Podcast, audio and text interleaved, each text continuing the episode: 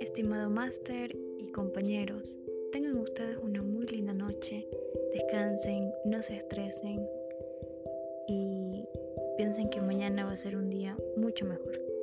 Hasta mañana.